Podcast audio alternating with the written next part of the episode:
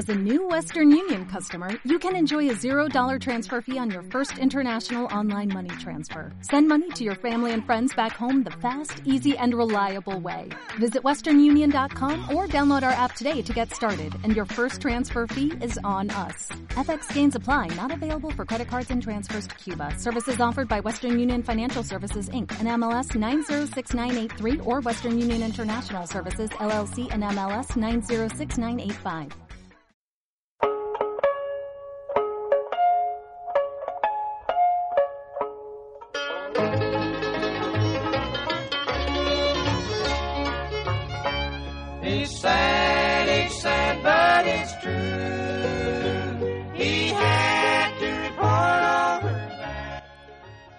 Suena Sonny Osborne de los Osborne Brothers con la canción Brother in Korea, un tanto apelando a que los hermanos soldados estadounidenses estaban lejos en otra guerra, la guerra de Corea del 50-53. Tengo que decir que he tenido la tentación de poner una canción de, K-pop, que es el género musical de pop coreano, pero ya me parecía un poco extravagante y es que vamos a hablar hoy del béisbol en Corea del Sur y va a estar como siempre con nosotros nuestro, nuestro experto internacional de la data de maíz en eh, béisbol internacional, Ramiro Blasco. ¿Qué tal, Ramiro? ¿Qué tal, Dani? Muy buenas tardes. Bueno, el béisbol en Corea del Sur hemos hablado en Cuba, bueno, en Cuba todavía no hemos hablado, hemos hablado en Venezuela, hemos hablado en Japón, hemos hablado en México, en España. Y un patrón común entiendo que el béisbol en Corea del Sur llega a través de los estadounidenses, de los americanos. Así es, eh, se introduce además en 1905, se tienen las referencias a través de los, de los misioneros americanos. Y la verdad es que desde el principio se, se convierte en el, en el deporte rey. Es verdad que hasta 1982 no existe una liga profesional, la, Organización de Béisbol Coreano, pero ello es más debido a, la propia historia de Corea. No olvidemos que el desarrollo allí ha sido muy difícil. Primero, pues la ocupación japonesa. Eh, tras la Segunda Guerra Mundial, como has hecho tu referencia, la guerra, la guerra que dividió el país, y luego pues, las numerosas dictaduras que hubo hasta 1980, con lo cual realmente es ahí cuando se produce ese desarrollo más democrático y cuando tenemos esta esa primera liga profesional que aún rige en la actualidad. Bueno, y se ha convertido además en el, en el, en el deporte rey, allí en la zona sur de, Corea, en una competición que se llama la KBO, la KBO League, ¿correcto? Así es, es sin duda alguna hoy por hoy el, deporte rey. Es verdad que se comenta que a partir del Mundial de Fútbol del 2002 pues hubo, hubo un cambio, empezó a haber un equilibrio entre fútbol y, y béisbol, pero las victorias de la selección, ya con posterioridad de la selección de béisbol, la cual realmente es una, es una selección triunfante, pues volvió a colocar en su sitio la situación y actualmente es el, el deporte rey el béisbol en Corea. ¿Se parece mucho a sus vecinos japoneses, lo que tienen montado a nivel profesional los coreanos? Se parece en cierto modo. Aquí son 10 equipos, pero en cambio aquí no hay ni divisiones, no hay ligas, aquí es una sola liga. Eh, también es verdad que, al igual que se hace en Japón, son equipos pertenecientes a, multinacionales, es decir, junto, a su apodo, efectivamente, junto a su apodo va el nombre de la, de la empresa, Lotte, Kia, Samsung, eh, y, lo de menos es la ciudad.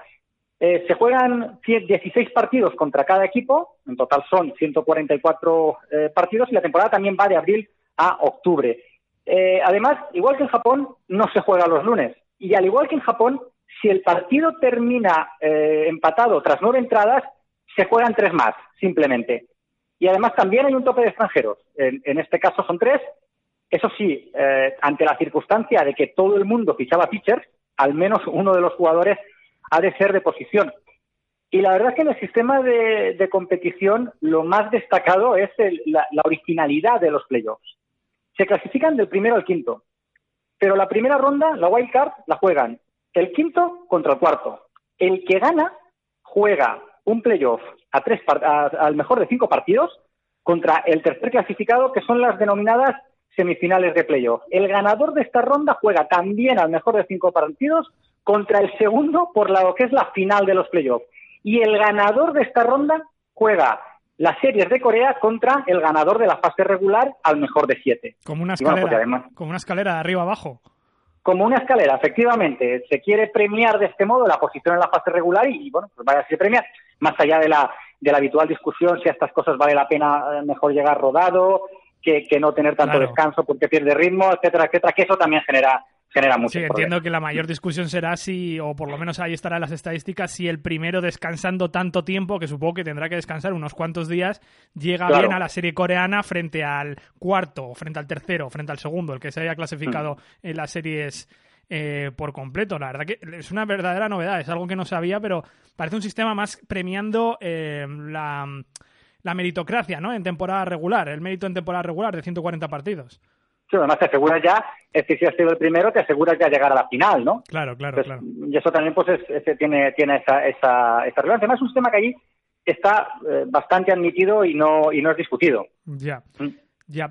¿Y cómo se vive el béisbol en los estadios? Porque yo sí que he visto imágenes eh, de los coreanos yendo al estadio y con mucho entusiasmo, al igual que, que, los japoneses. ¿Es otra de esas experiencias que tiene que vivir la gente, tal como recomendamos a nuestros oyentes si van a Japón, que vayan a ver béisbol? Yo creo que eh, si hay un país donde la gente se lo pasa mejor en, los estadios es Corea del Sur. Eh, allí a los estadios va la gente, bueno, se come mucho, ¿no? Desde pues, el típico pollo frito, las manitas de cerdo, estas empanadillas coreanas, la pizza, se bebe muchísima cerveza. Además, la gente interactúa mucho con el resto del público. Incluso hay gente que se trae comida de casa y luego la comparte con sus con sus vecinos de asiento. Además de que van, van muchísimas mujeres, ¿eh? Mucho más que, que en otros que en otros países. Eh, sí, sí, hay, hay, uh, hay muchas actividades. Sí, más, sí, sí, sí, bastante más. Sí, claro. Bastante más, bastante más. Hay muchas actividades entre entradas, eh, no solo en lo que es el, el diamante, sino también en lo que son las instalaciones de los estadios. También destaca la importancia de las animadoras, que bailan y cantan eh, en, unos podiums, una especie, no llegan unos pequeños escenarios que hay pues junto a la primera eh, base o junto a la tercera base de cara, de cara al público y son son, son auténticas celebridades esas, esas animadoras. Además, la, la hora del beso es toda una institución, es decir, entre entradas se enfocan a parejas para, que se besen. Es bastante habitual que la gente se pida matrimonio en los estados de béisbol. Es, es, una auténtica una auténtica religión todo aquello, ¿no? Sí, sí, incluso, parece que más que salir por la noche un viernes es ir a un partido de béisbol. Sí, sí, o, incluso Busan, ¿no? que es la, que está considerada la, la, ciudad del béisbol. Es verdad que los dos grandes son eh, Kia Tigers con 10 títulos, Samsung Lions con 8. Curiosamente, los Kia, los Kia Tigers solo han jugado 10 finales y han ganado los 10 títulos. Oh. Pero es, es, impresionante. No, no sé si existe algún otro caso en el béisbol mundial, porque a los, a los Samsung Lions les ha costado llegar a, a 18 finales para ganar los 8 títulos. Bueno, pues en Busan. Y además hacen cosas eh, bastante curiosas como el concurso de Vance en su All Star Game, que como me comentabas tú el otro día por Twitter cuando retuiteaba ese vídeo, se celebra eh, se celebra el mismo día todos los años y es a, lo modo a lo modo curling, ¿no? Con ese toque de sacrificio muy curioso el, este concurso que, supongo que harán con otras acciones como el Home Run Derby y, el partido de las estrellas. Se celebra se celebra siempre ese domingo y además del partido tradicional, sí, de, pues, el partido del All-Star típico y del Home Run Derby, está el, concurso este de, de, band.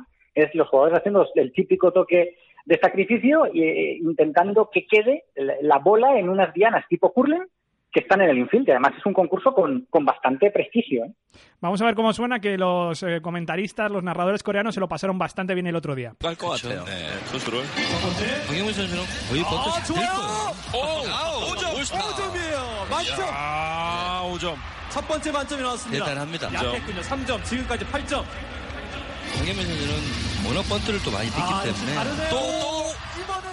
Bueno, también como vemos en, la, los medios de comunicación se vive el béisbol de una manera bastante apasionante. Lo poníamos también en los audios japoneses cuando hablábamos del béisbol japonés. Y supongo, Ramiro, que también con la selección nacional, que como bien has comentado en la introducción, es una selección con éxitos. Tiene un oro en Beijing 2008 con esa victoria 3 a 2 frente a Cuba y el año siguiente llegando a las finales del World Baseball Classic frente a Japón.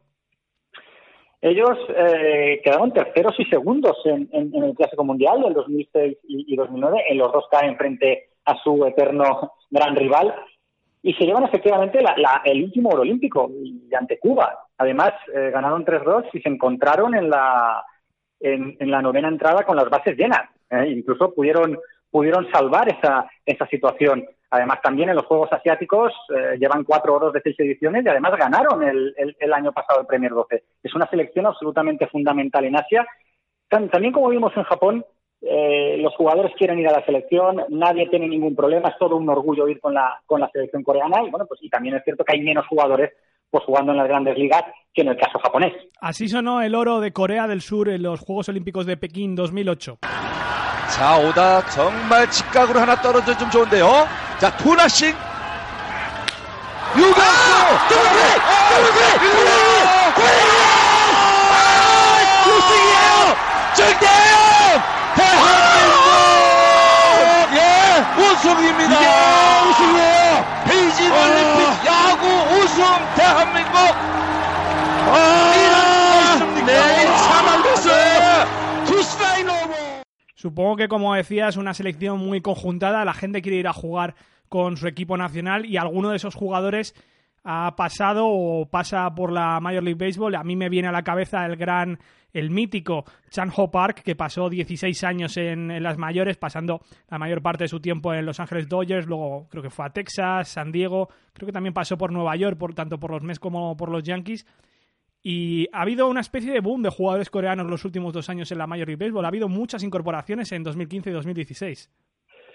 El pobre, el pobre Chanjo Park, que, que, pese a esos 16 años, pese a haber sido un, un pitcher de primera fila, siempre se le recordará por aquel fatídico 23 de abril del 99, ¿no? Con los dos gran, grandes slams de, de Fernando Tatis en la misma entrada. Y siempre que se habla de él, se tiene que ir poniendo una y otra vez esas, esas imágenes. Pero bueno, este es el jugador fundamental de la, de la historia del béisbol coreano y actualmente, bueno, llegan a ser a, hasta ocho en las grandes ligas. Entre ellos está Jun Hokan, el, el infielder de, de, Pittsburgh, un jugador absolutamente fundamental, o Jun So Kim, ¿no? De, de, Orioles, o Jim Choi de los Angels. Actualmente es verdad que a lo mejor no tienen la relevancia de los jugadores japoneses, pero cada vez hay más jugadores llegando a, a las grandes ligas, eh, a la MLB, y, y, es de, y es de esperar que conforme va pasando el tiempo, vayan llegando un mayor número de jugadores, ya que ese mercado ahora está bastante más abierto. Quizás los que suenan más hoy en día es uno que lleva ya bastantes años en la Major League Baseball, como es Shin-Soo Chu de los Rangers mm. y el pitcher mm. de Los Ángeles Dodgers, Eugene Ryu, Ryu, como mm. le conocemos todos, básicamente. Mm -hmm. Así es, así es. No, me he puesto a hablar aquí de unos cuantos y me he dejado aquí a dos que son absolutamente fundamentales. Sí, señor, sí, señor. Ryu, que además es muy importante en la, en la rotación de los Dodgers. ¿Crees que el béisbol coreano va hacia arriba? Es decir, con estas incorporaciones, sobre todo en 2016 creo que ha habido 4 o 5, ¿ves que la apertura del mercado coreano puede hacer que lleguen más jugadores desde, desde el otro lado del mundo a la Major League Baseball? Sí, yo creo que sí. Además, eh, cada vez eh, la, la, profesionalización del béisbol en, en Corea del Sur cada vez es mayor cada vez a nivel de técnicos, cada vez a nivel de todo lo que rodea el béisbol y es de esperar que en unos años, ¿por qué no?, puede llegar al nivel de Japón. Pues Ramiro Blasco, nuestro experto internacional, experto internacional en la lata de maíz, siempre hablando del béisbol en cualquier rincón del mundo. Ha sido un placer tenerte hoy de nuevo. Igualmente, Dani, un fuerte abrazo. Un abrazo.